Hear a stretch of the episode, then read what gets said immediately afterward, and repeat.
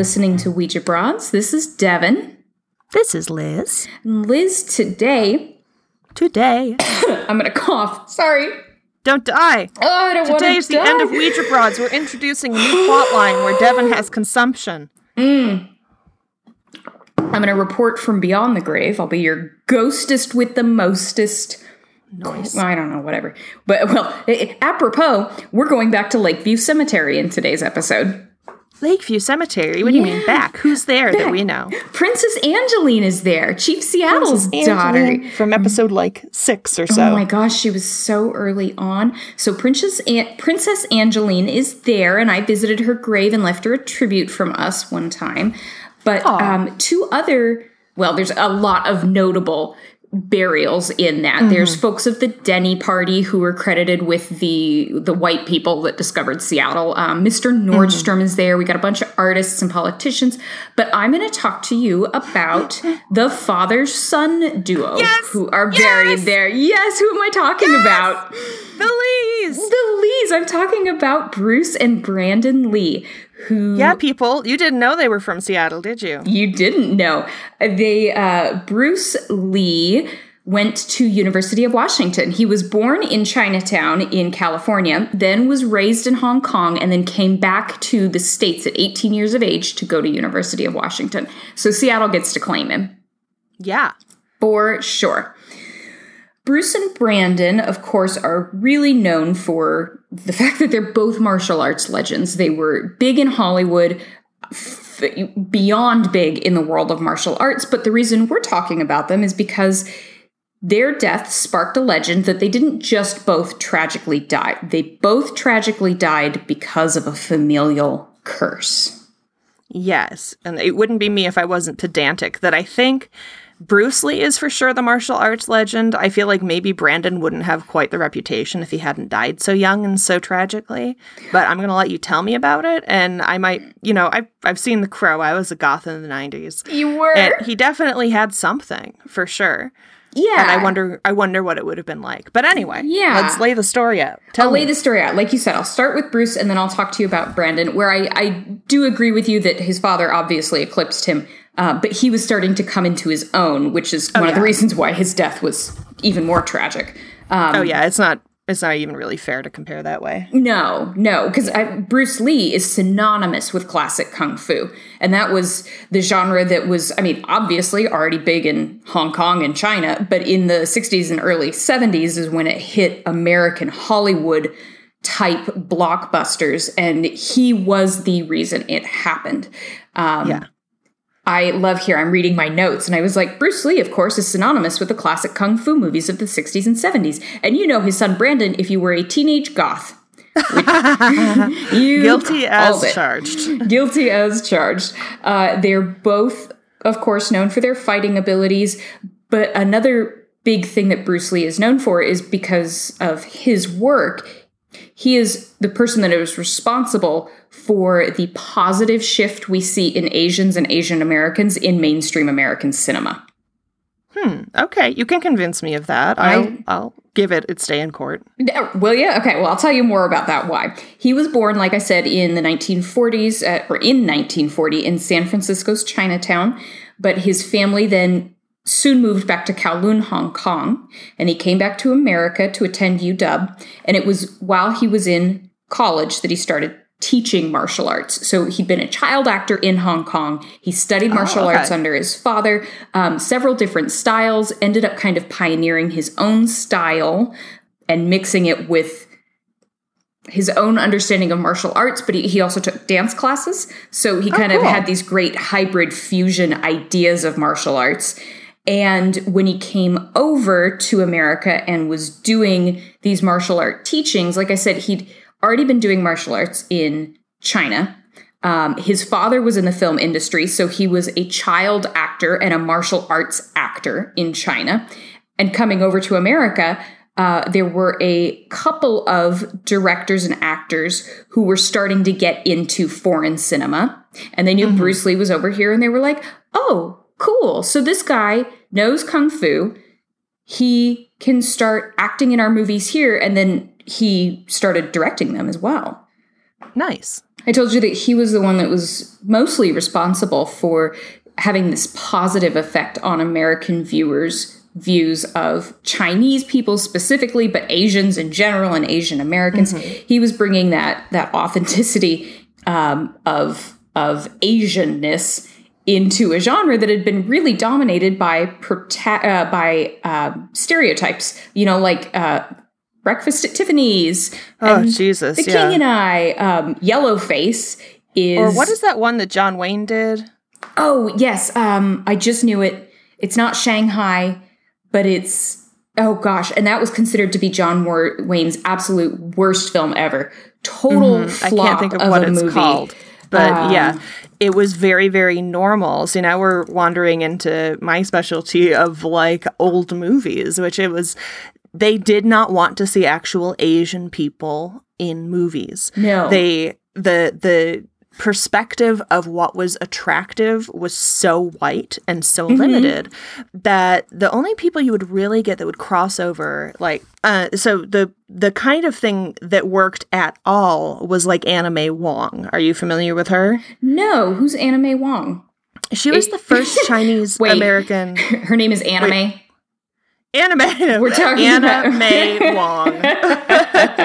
she, was, she was the first Chinese American Hollywood movie star, and she went oh. from like oh. silent film to sound film. She did TV, she did radio, but she was much like it sounds like Bruce Lee. She was both Asian, but not too Asian yeah. for the mainstream like taste at the time. Right. So she also was born in California. Okay yeah, she was, you know, her parents were second generation. She mm-hmm. started acting really early mm-hmm. and she was very beautiful, but beautiful in a way that I think you can see made a lot of sense to like people of her. She was beautiful in a way that made sense to the audiences of her day. And there were times oh. when she would flat out fucking lose roles to white actresses wearing makeup, like they did uh, in 1935. yeah, they they adapted The Good Earth, which yes. is about Chinese people. Yes, and they cast a white actress no, instead. That's terrible. Oh, yeah, it's like she's right the fuck here. And so yeah, she did a lot of like classic, you know, dragon lady and pretty yeah. butterfly stuff, but she also was, you know, actually out there doing it. I think sometimes it's easy to look back from the 21st century and say, oh, you know, it's so unfortunate that so much of what Anna May did was so stereotyped. Yeah. But it's not like she had a big book of like stereotypes to avoid and a million other great roles to no, choose from. Of course not. I'm just proud of her for getting to do it at all. But yeah, for the most part, you're absolutely right. It's like Breakfast at Tiffany's. It's. Mm-hmm the this, Conqueror like, is that John Wayne movie. The Conqueror, yep. yes. There's no distinction between different Asian cultures. Oh, it's all, all just this sort of homogenized mishmash, chaotic Ming the Merciless, oh, like definitely whatever Orientalism we can throw at the, the oh, screen yeah. to see what sticks thing. Yeah. So that's what Bruce Lee is coming into. That's exactly what he's coming into. And just like Anna, May, I mean, he was you have David Carradine before he choked himself mm-hmm. to death jerking off playing Asian characters in yeah uh, all kinds of kung fu movies from pre civil rights movement all the way up and through you know what a couple years ago. Um, and of course, you know, y- you said this is what he's coming into. We're only 25 to 35 years out from when people were internment camps in mm-hmm. America for being Asian. So yeah him coming in and giving that good presentation, that good representation is difficult as fuck. It's a prejudiced audience for the most part. Uh, that maybe that's unfair. Not a prejudiced audience for the most part, but it's an audience that's very comfortable with that prejudicial look. Yeah, I would say it's an unsophisticated audience. And before anybody comes at us for conflating people from China and people from Japan and so forth, that was a distinction that the United States made pretty clearly during World War II when we understood who our allies were, and then very promptly forgot. Yeah. And it was not, and God forbid if you're from someplace other than those two countries. So I think it was the kind of thing where if you, you know, your average person who's trying to decide what to spend their five cents on to go see a movie might not actually object yeah. to an actual Asian actor, but the studio honcho is going to think that they will. Absolutely. They'll make that decision for you. and then that's continued to be propagated. Um, Yeah. Bruce Lee comes into Hollywood, into American movies at the very end of the 60s. And he's not only training other martial artists, like I said, he's acting and directing in feature length films. He's best known for the five feature length films he did here in America. And those are uh, The Big Boss of 71, Fist of Fury in 72, which also launched Jackie Chan's career in America. Fist of Fury. Fist yes. of Fury. We have The Way of the Dragon in 72, Enter the Dragon in 73, and then he died in 73, and The Game of Death doesn't come out until 1978. Yeah.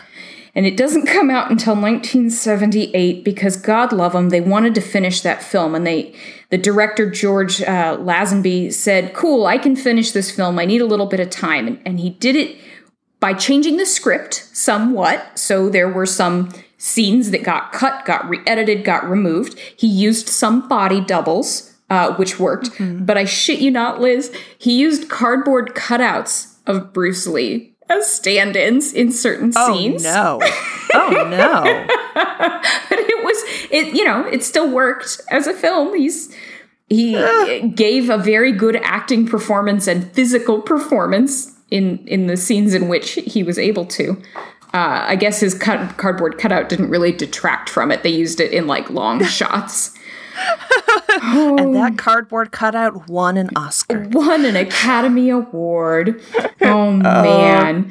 That's Um, a tough situation to be in, trying to piece it all together because you don't want everybody to just lose all the money and the time they've put in on this project. But at the same time, it's a little bit ghoulish. A little bit, doesn't don't you think? To just go, Mm-hmm. well, how do we work around him being dead? You know, I imagine it's like, unfortunately, when Carrie Fisher died, you know, and they Mm-hmm. hadn't finished editing uh, the latest Star Wars, or when Heath Ledger died, and they're like, ah, no, totally in the can. We got all of his stuff. Uh, we'd never know if you didn't. Mm-hmm. So we're already talking about his death in nev- 1973, but it's actually, I guess, pretty timely. Um, the cause of his death since his death has been assumed to be a bad reaction to a pain reliever that he took for a headache. Hmm. But there's a new book that just six days ago now uh, hit the stands and had reviews come out. And this wow. author believes that he actually died of complications due to heat stroke. So it wasn't this medicine that he took, and I'll, I'll explain more about that, but it was heat stroke that um, presented over the course of a couple of months. And this author just goes off into a totally different direction with other conspiracies that I'll tell you about. But let's talk a little bit about Bruce Lee's uh, death, since it's one of the linchpins in this whole the Lee family is cursed thing. Yeah. Um, so it was May 1973 when Lee is on a sound set and he's recording the dialogue tracks for something. And he, he says he has a really bad headache and then he collapses and then he seizes. So he's rushed to the hospital in Hong Kong and is diagnosed with uh, cerebral edema. Ed- edema? Edema. Edema. Swelling Edamame. edamame. Um, He's got edema, some- I think. Edema. Thank you. I'm not a doctor. I don't Water know. Water on the brain. He got water on the brain. Little water baby. He is. How did you say it again? Now I've said it wrong too many times. Ed- Edema. edema. Sounds like a new age band. yes. Edema.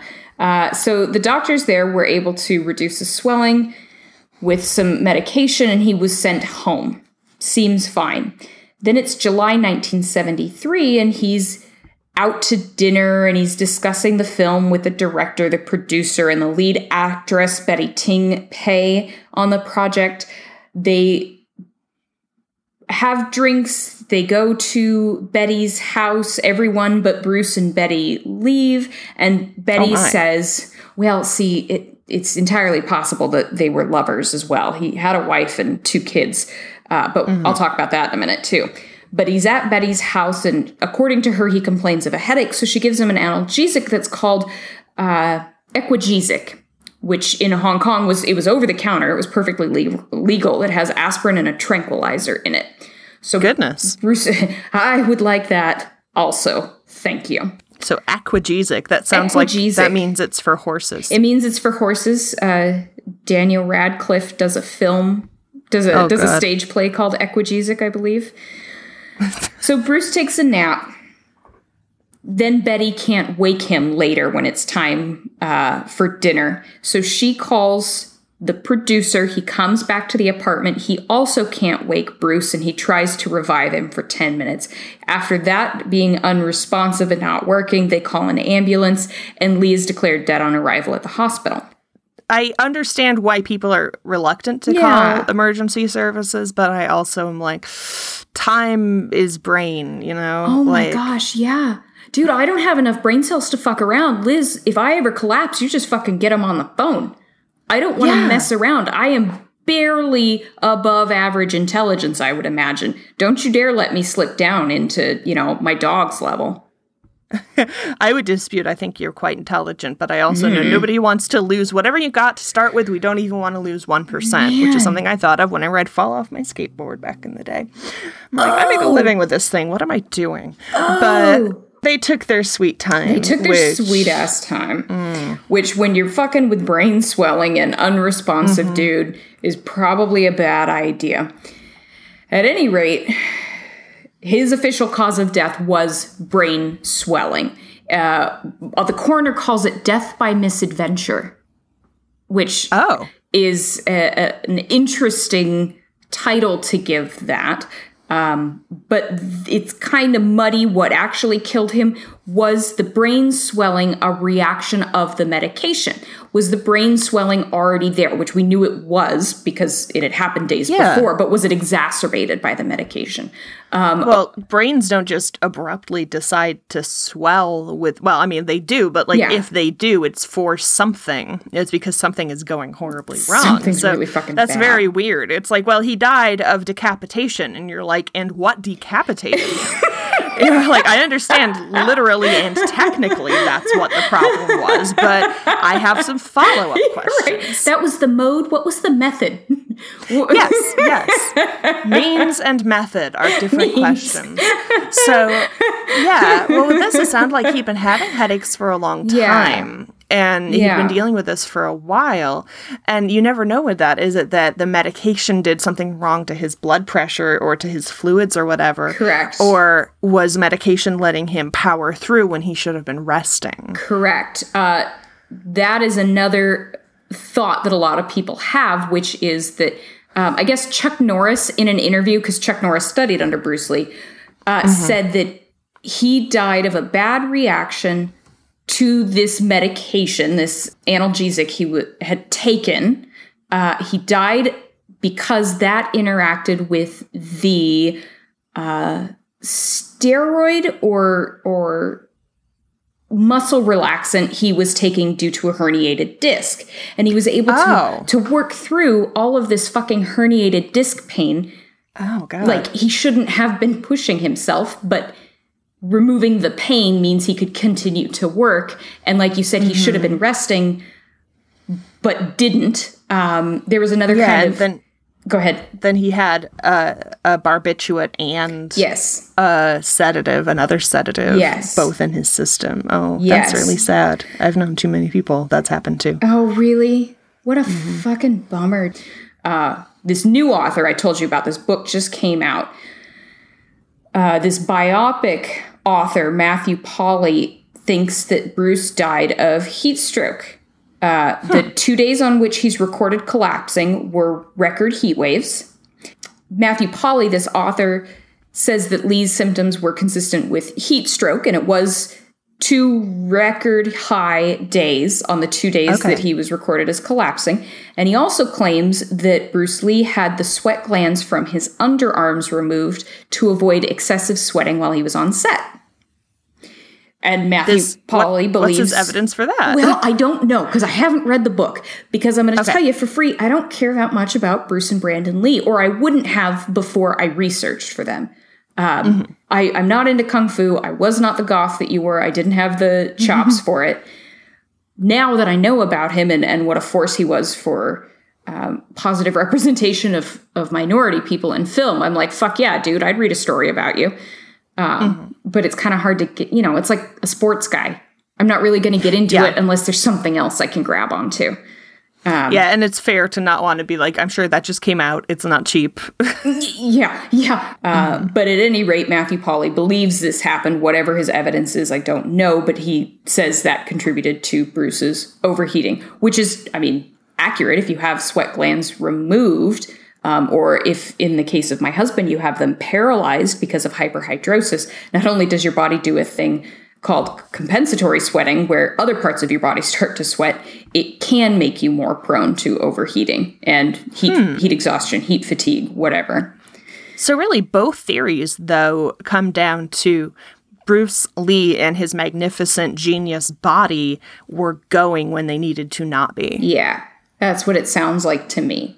Uh, and as Yeah. someone who's pushing, I mean, you heard the the list of years that these Yes, those were back to feature back to length, back. yeah, and these are the feature length films he's done. He was doing Mm-hmm. the shorter films before that.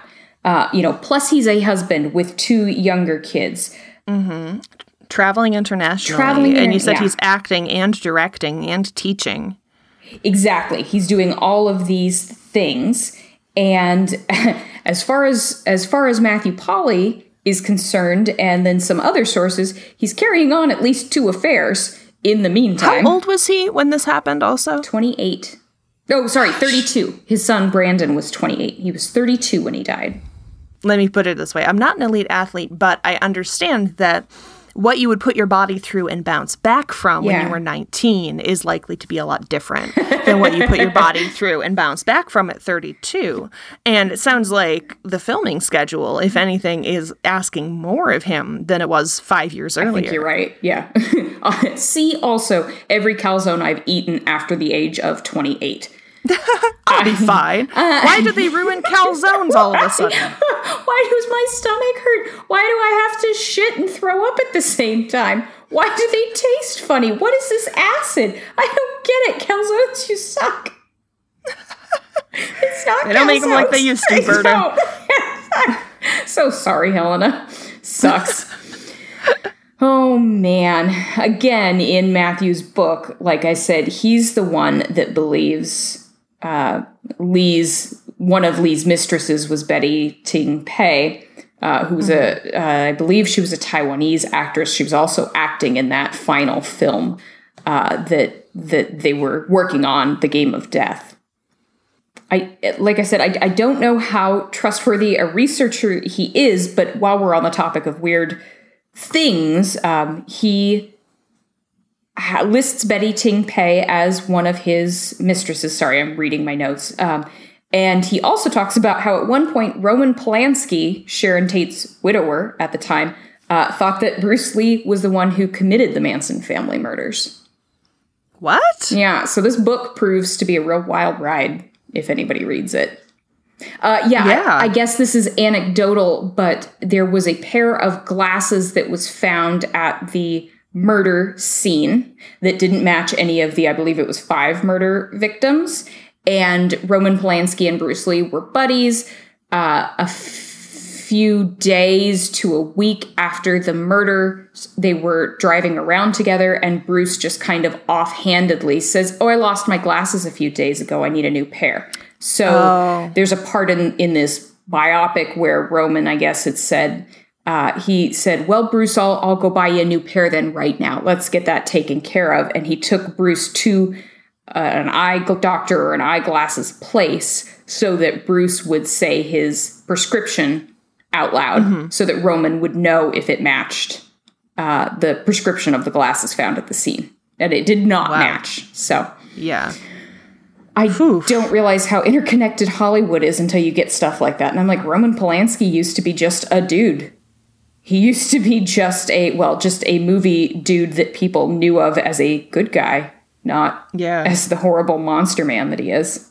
So yeah, so Bruce Lee passes away. He for passes somewhat, away. I mean, I'm mm-hmm. intrigued that the that the coroner put death by misadventure. I don't know what to make of that. Whether that was just a way of saying like there's no obvious medical precedent that explains why his brain did this, or he's attributing it to the medicine and saying, you know, it was an accident, but the specific kind of accident it was was this, or what? I don't know what to make of that because I don't know a lot about what the Hong Kong coroners did back in that day. Exactly. Uh, yeah, I don't know why.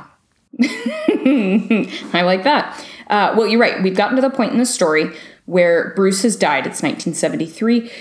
He leaves behind a wife, a daughter, and his son, Brandon, who was eight years old at the time of his father's death.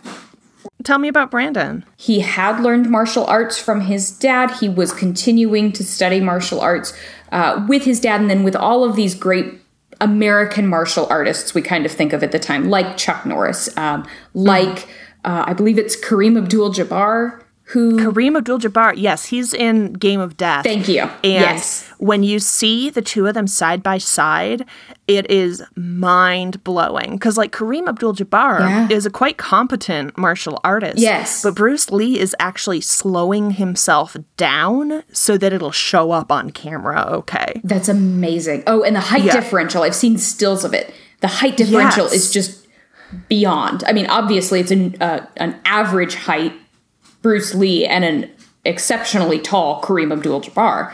Uh, yeah. And you just you really see it there, and in the the punches that one would have to make to connect with the other man, or the kicks, or things like that.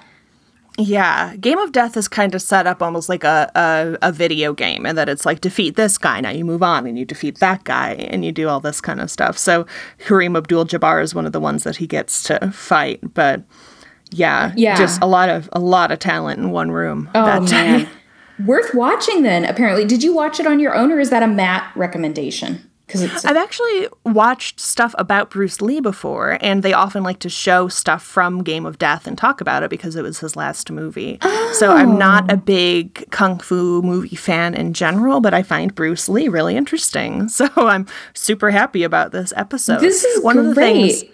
Yeah, one of the things that the documentaries that I've watched about him have emphasized is Bruce Lee was not the best martial artist of his generation yeah. and I'm not qualified to support or re- rebut that assertion. But he was the best at making it look amazing on film. Because we all know that's different, right? like is. what you might, and I, I see this in like dance as well. Like competition dance is often not as interesting to me because they're doing something very structured. Yeah. And within like a very, you know, they, they know the points they're trying to get, they're trying to lock that down. Yeah. And it's a little bit like that with martial arts as well. That, you know, I would believe it if you told me that there were people who could have beaten Bruce Lee in Mm-hmm. a fight, but I wouldn't believe it if you told me there was somebody who could make that look even greater because Right. he knew how to like he had so much presence. He was did. so good looking. Oh, man. He you know drew your eye and commanded the Mm-hmm. frame even though he was not what a typical Hollywood leading man was at Yeah. that time. And he knew how to make it inventive. And I think you've seen Jackie Chan take that up another notch of like it's not just entertainment, it's comedy. It's so And- comedic. Yes. yeah, and dying is easy. Comedy is hard. So the Yes. fact that you can do something that physically demanding, and poor Jackie Chan, who's broken like every bone in his body at this point, Oh yeah. Can take it and make it look not just easy but accidental. Yes. is amazing. But yeah, Bruce Lee made it look easy. He did and make made it it look look- amazing. Uh, yeah, I think you can really see where his dance training comes into play when you Yeah. see the fluidity of his movements, and he's very aware of his body in the 360 sense. But he also knows like where the cameras are and Yes. you know what the eye is going to go to, and that's from being a Hollywood kiddo or whatever the Hong Kong equivalent Yeah, was. definitely a you movie know, kiddo. Growing up with with movies and knowing sort of where do we put the camera to make this look fantastic, and how do we make this even better than it is in real life? Right, right. Brandon is interesting in a different way. Like you said, he he was not the martial artist that his father was. He might not have been the actor that his dad was, or at least not have appealed to a mainstream audience in the same way. At when he was before he was filming The Crow, he was known uh, for some cult films that he was had starred in. He had a small but very loyal following. And he wanted really much to be, oh my God. He was a martial artist, but he wanted to be known on his own. He didn't want to be known just as Bruce Lee's kid. He wanted to be Brandon Lee and have acting chops on his own. So he's done these little cult films. Uh, they were feature length films, but now he's on to the one that's going to launch him into stardom. And it is The Crow, which is a movie about a murdered man who comes back to life to avenge his fiance's murder. In the movie, as you may remember, this character walks in. He's a what a rock star, and he walks in on his fiance being attacked by a group of thugs, and they kill her and they shoot Brandon Lee's character. His character in the movie dies and then is resurrected to uh, avenge their deaths. Yeah, as I recall correctly, I think it was a comic book first, and then they adapted it. Mm, that makes sense. Anyway, so tell me about the crow. So we know kind of the plot. We know the plot, and it's. um, this is a very good time in Brandon's life. He had just gotten engaged. Well, he, he had been engaged to his fiancee. They were going to get married a few weeks after the show wraps, after filming wraps, and they're now eight or nine days away from wrapping. And this whole production has been riddled with problems. While they were filming, there was a, it was called the Storm of the Century, came through while they were filming, and it froze all of the rain machines. And as Oh, no. you've seen this movie, so there's a lot of rain involved. It's very There is. atmospheric. There's a lot of darkness and rain. Yes. And everything happens at night. And yeah. Yes. Um, a carpenter was in a crane and it hit a live power line and he suffered severe God. burns after being electrocuted. Um, they've got. So was this a problematic production or was it a cutting corners production? sounds like it was a problematic production. Uh, It sounds like it was a, a budgeted, real Hollywood production, and these just were a series of unfortunate events that made this production slow down. Uh, I guess also a lot of people just got sick with random illnesses during production. And what they all say, of course, we always speak well of the dead, but what they all say is that Brandon was the the driving force behind getting this production done and in the can and he was always positive and he was excited and he didn't care that he was doing all these scenes in this cold and wet and dark and that it was physically demanding and difficult. He was just really excited about this project. He was really into all of them working as a team to make this thing happen. And we're now eight or nine days from wrapping, and they're going to shoot the shooting scene where Brandon's character walks in on his fiance being attacked. Mm-hmm. So the part in the movie where his character dies. The part in the movie where his character dies, yes, is Because he gets shot a million times later in the movie, but it doesn't eh, affect but him. it doesn't affect him. No, sorry, this is the part in the movie where his character dies. Is unfortunately Yeah. the part in filming where Brandon dies. There was yeah, that just stands out to me. Is like they shot a million blanks on that Yep. set, and yet this is where it went wrong. this was where the fuckery on the part of the props department happened. He they had a 44 Magnum revolver that was being used in close-up shots, and so it looked realistic because if you see a revolver, it's got to show little bullets in it, uh, or it looks like what it is, which is an empty gun. So apparently, the props department, instead of going out and buying uh, non live bullets, you can buy dummy bullets. They took live bullet casings, kept the tip, kept the primer, took out the black powder. This So is just not working for me. I I have real questions about like who is setting this standard of cut corners oh, because man. this just stands out as not right. This is bad bad culture. That's a bad And I- idea from the start, right? A bad culture. That that should never be an option on a set. Yeah. You should never, I don't feel, ever have live ammunition on a set. Just probably like you shouldn't No. ever have real fucking money on a set. You make fake money, you- you guys. Skimp and say like, "Oh, okay, we're going to not have an actual brick wall. We're just going to paint this thing to look like brick." That's fine. Mm-hmm. Yeah. Nobody dies if you get that wrong. No, no. In this case, they used real bullets that weren't live. But while they're shooting it, one of these real bullets that is not live gets lodged in the barrel. It doesn't get cleared. And so later, when they use this same gun with blanks, and blanks are wadding in black powder but no bullets, so they do the flash and the bang, but they aren't creating a projectile when this happens Except that they had like three components of a bullet and they got one of them crammed in the barrel from the other time and now they gave it the other two. I feel so bad laughing, but you're absolutely right. I'm just exasperated that nobody was like, well, so we'll use this that's just this bit, and then we'll use that that's just the other bit, and we'll put them all in the same thing without checking to make sure the barrel is clear, which I understand is a pretty basic gun safety thing. It really is.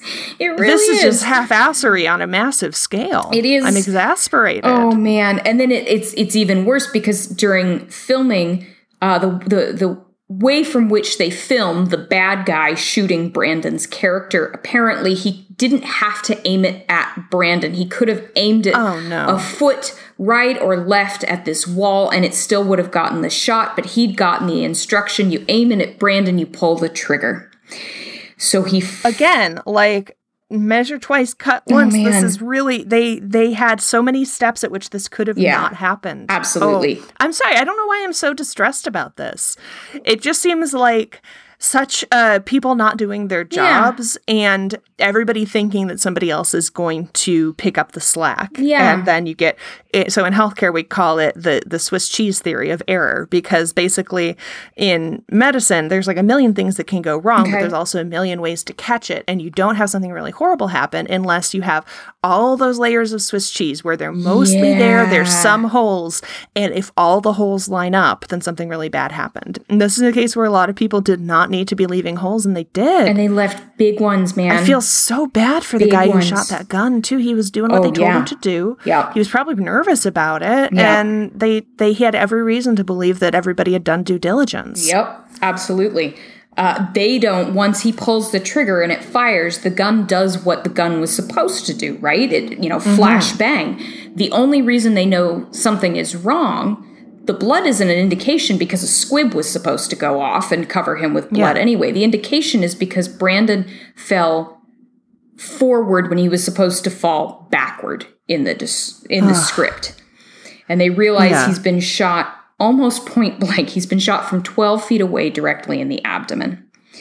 Oh my god. Well, just because I've been sort of freaking out so bad that I talked over it. What happens is that the um, what did you call the the ones that they put in the gun the second time around?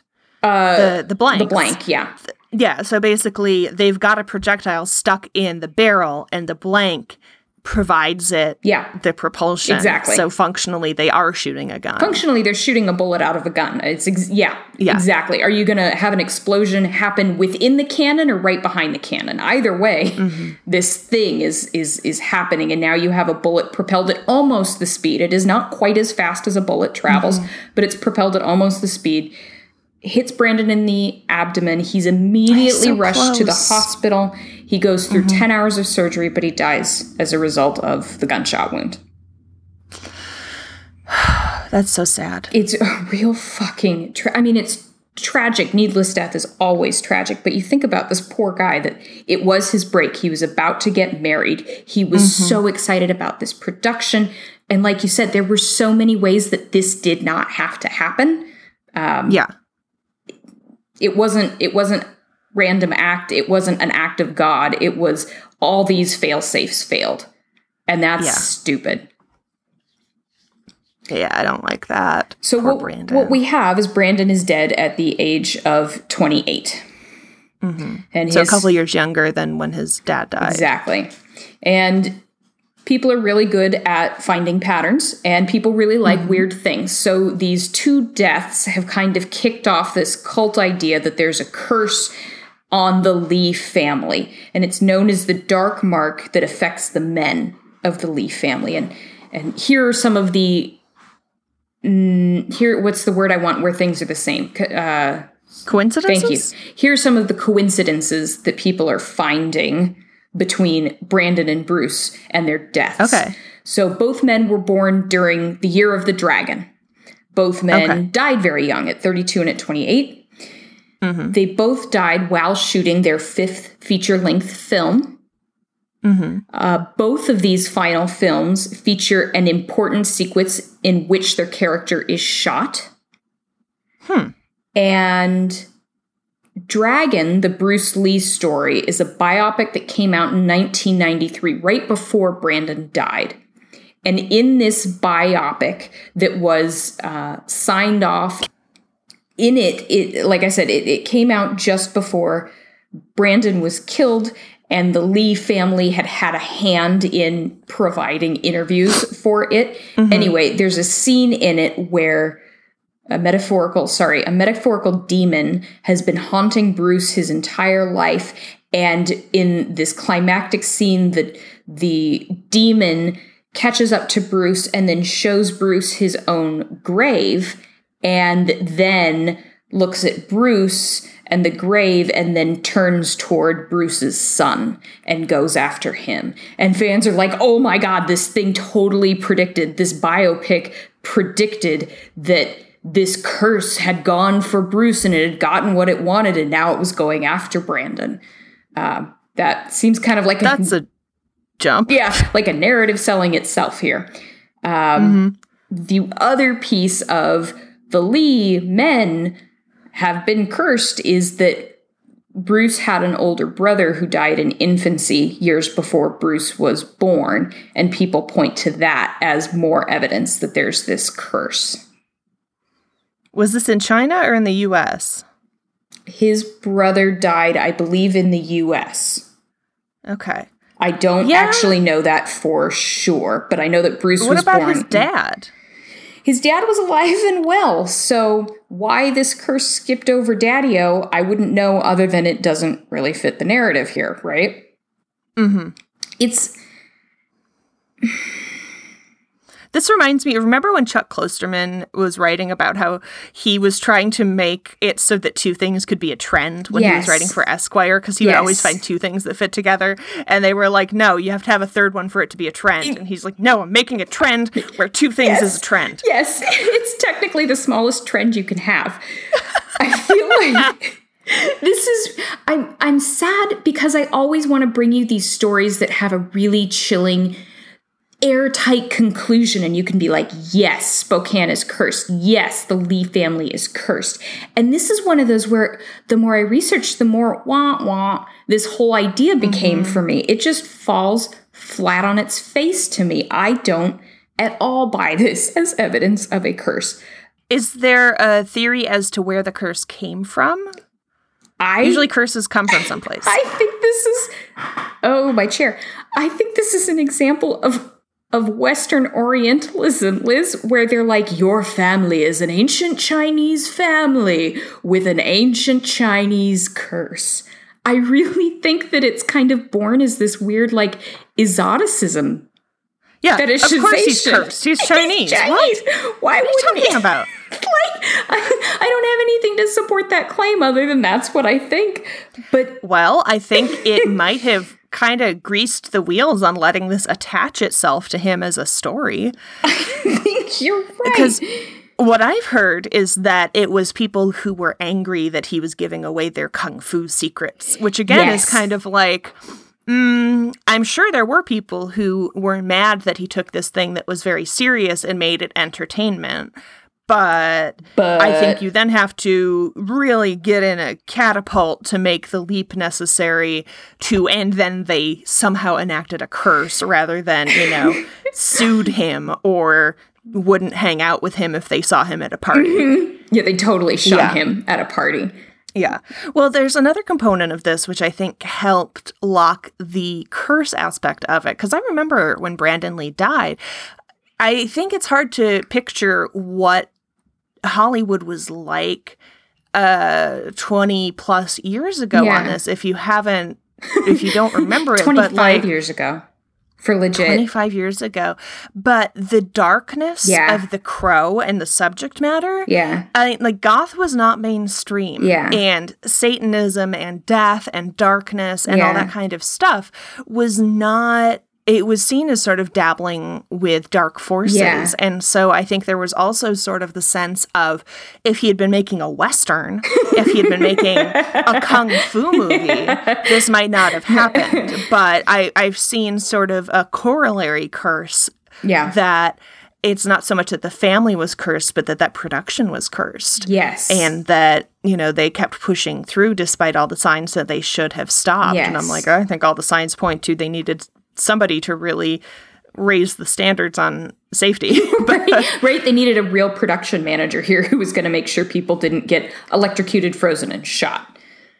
yeah. I, I don't Yeah. think you can discount the idea that satanic panic feeds into the idea of the production being cursed. And like you said, from there, it's Yeah. a real easy leap to just go, what about the whole family? They're already Mm-hmm. other, they're already Asian and also Gothic. Oh my. Yeah, yeah. It. I don't know. I think the I lost my train of thought. There it goes without me. Fuck. Fuck. I would buy it more. I would buy it more as a curse if their deaths were more similar. Yeah.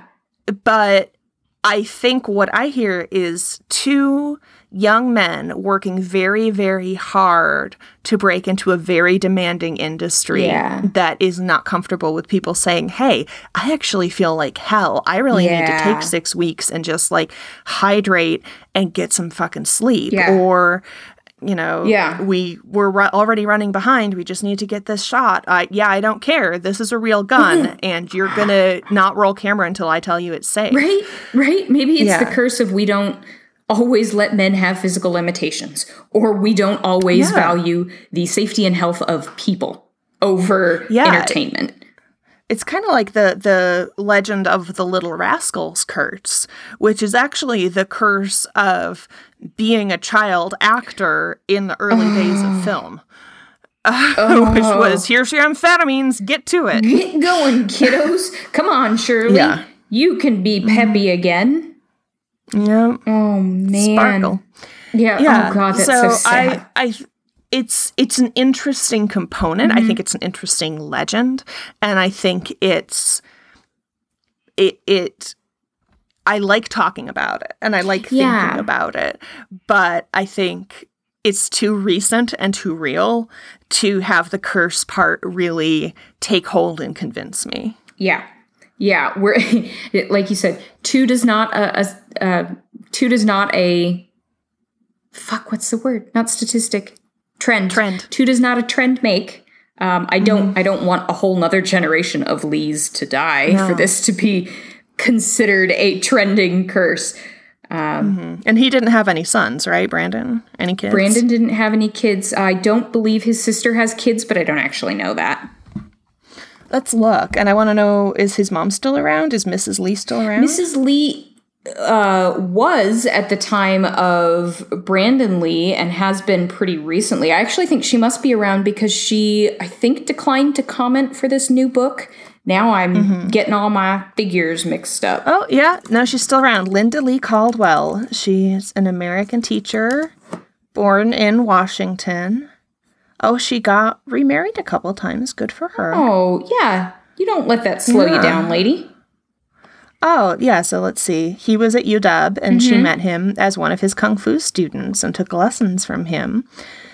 And, oh, so she's retired and she and her daughter run the Bruce Lee Foundation, Yes. a nonprofit organization dedicated to teaching Bruce Lee's philosophy on martial arts and his writing on philosophy. Yes. He's if Poor lady. he has a really cool body of work on philosophy and a body of work of poetry that are definitely worth Oh. checking out. What a renaissance man. Renaissance man, indeed. Um, more than the curse, because I, I mean, I, I, like I said, I think this is an episode where I bring you one and I'm like, there's some buildup, there's some things happening, and no, I didn't find anything that supports this theory. But I still think it's really cool to learn about a man in a man who has ties to our, our Pacific Northwest in Washington State, who was doing so many great things to break down bar- barriers and advance marginalized people at a time when it was very difficult to do mm-hmm. so. And I'm glad, if for no other reason, that researching for this episode made me appreciate it's never going to make me appreciate kung fu, but it made me appreciate Bruce Lee. Yeah, and that's something very special. Mm-hmm. I, I think the Northwest aspect of this is not as robust, but I think it's something that maybe people don't think about because he had that.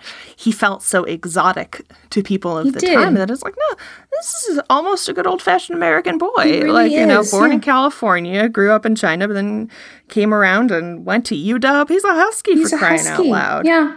And Yeah, married another husky and Yeah. And maybe we don't think of him as Pacific Northwest, but I tell you what, he and his family love the place so much that it's his final resting place. Father and son are buried side by side at Lakeview Cemetery, not far away from Princess Angeline, there in Seattle, Washington. They are a pilgrimage site in Seattle in the Pacific Northwest. Their graves are so close, it's quite touching. They almost touch, you know, their their graves, father and son there. And every time I've visited their grave, which has probably been five times that I've hung out in Lakeview and I always go check out the big ones, their graves always have fresh flowers, always have candles or other offerings. They meant a lot to a lot of people. And our corner of the world meant enough to them to be where they are in perpetuity. Yes. Well, I have a part. I remembered reading this when I was thinking about doing this as a topic when I put it on the big list that his family says Seattle is home.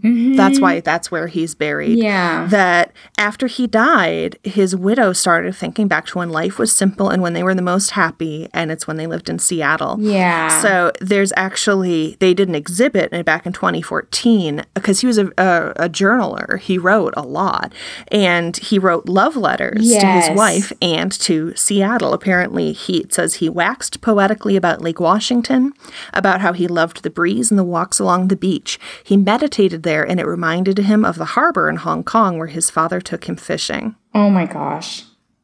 Yeah. Oh, that's wonderful. There's uh, there are Bruce Lee locations in Seattle's International District. Yes. Uh, the Ho Ho Seafood Restaurant Mm-hmm. used to be a studio where he trained, and the other building where he trained is now Szechuan Noodle Bowl. That's so good. Buddy, when I die, can we dedicate some restaurants to me? I'm so cool with that. What kind of restaurant you want? All kinds. a buffet. A buffet. No, I want, you know me, I like good old American pub food. You do. Diner food, do. Mm. pub food. If it came from a potato and you fried it, you can name it after me. That's what the name of the restaurant is going to be. it came from a potato and we fried it. Brilliant. Everybody, Yep. come get scurvy with us. That's our tagline. Carbs, carbs. We love carbs. yeah. Oh, buddy, that's This all. is a really good story. I should have seen this while I was in Seattle the other day, but I didn't. But I did go to the Pine Box and I did go to the Mystery Soda Machine. what did you think about? What did you think about the Pine Box? Did you like the It was ambiance? so beautiful. I need to put more pictures up because it's like it's just a gorgeous space. They've Mm-hmm. done such a nice job, and I was there for Pride, and I I get the sense it's already a gay bar. oh yeah, it's already in most of the Capitol. Hill, so we're gaying Yeah, they were they were handing out shirts that said beers and queers. How many? I was thinking about it because I, I had listened I had listened to our episode on the way over. That's the level of wankery that I am at as a podcaster. Is I knew I was going to the Pine Box, so I listened to our episode where we talked about it, mm-hmm. and we speculate in that that ghosts would be comfortable. In a building that had turned into a bar because they would be used to bars. And I went in and I was thinking about that, and I'm like, I think they would get everything except the chihuahua wearing a pride flag. I think that would stress them out. I think they I think ghosts from 100 years ago would think that was a rat in a rainbow outfit. I think you're right. They wouldn't have been prepared for that. Oh man. yeah, the people who brought it in just straight up put it like right on the bar and Boom. were trying to take pictures of it with a little flag and stuff. I'm like, all right. Boom. I think, yeah, a chihuahua to begin with, but also a chihuahua wearing rainbow clothes is pretty anachronistic to anybody who was not alive before 2000. Maybe they'd just be jealous of the colors that we can achieve now with our dyes. I, could they even see all those colors, Liz? Jeez. they'd just be tripping. Well, thank you for letting me tell you about Bruce and his son Brandon Lee. I think that we'll add a stop on their or a stop to their graves on our giant road trip because why not? Yeah. Uh, pour one out for them at the Pine Box. In Yes. the meantime, Well, the Pine Box is actually where Bruce Lee left from, right? That was it was still an operating funeral parlor at that time. the fuck out of here. No. True story. The fuck out of here. No. Did he leave from there? Yeah. the fuck out of there. I didn't even think. I was researching this whole goddamn episode and I was just like, ah, he died in Hong Kong. He's buried in Seattle. At no point did I make the mental leap between how the fuck he get across that ocean, how the fuck he do when he here. At no time did I consider that. Oh, Yeah, because from when it was the Butterworth building. yeah. On July 31st, 1973, Butterworth and Sons provided these services to the family and loved ones of Bruce Lee. Among his pallbearers were mm-hmm. Steve McQueen, James Coburn, Chuck Norris, and Lee's brother Robert. Yes. Oh my good God. I'd even read about who his pallbearers were. And I was just like, oh, Chuck Norris. He went to China for a burial that took place in Seattle. What is wrong with me? Oh my God, Liz, for sure, make sure I wear a helmet whenever I do anything mildly strenuous. I can't afford to lose anything. There's just so much magic in the Northwest, it's hard to keep track of which era and which amazing story we're following. Well, if you want help keeping track of those amazing stories and get your sweet little bottoms over to Facebook, get them to Instagram, get them to Twitter, get them to our proprietary website, ouijabroads.com, come hang out with us virtually. And then listen to us on iTunes and Podbean, where you can rate, review, and subscribe. Please leave lots and lots of five star reviews, even though I can't remember shit. Do it for Liz, if for no one else. Um, Liz, what else? Do we have new patrons to thank, or did we we thanked them in the last episode?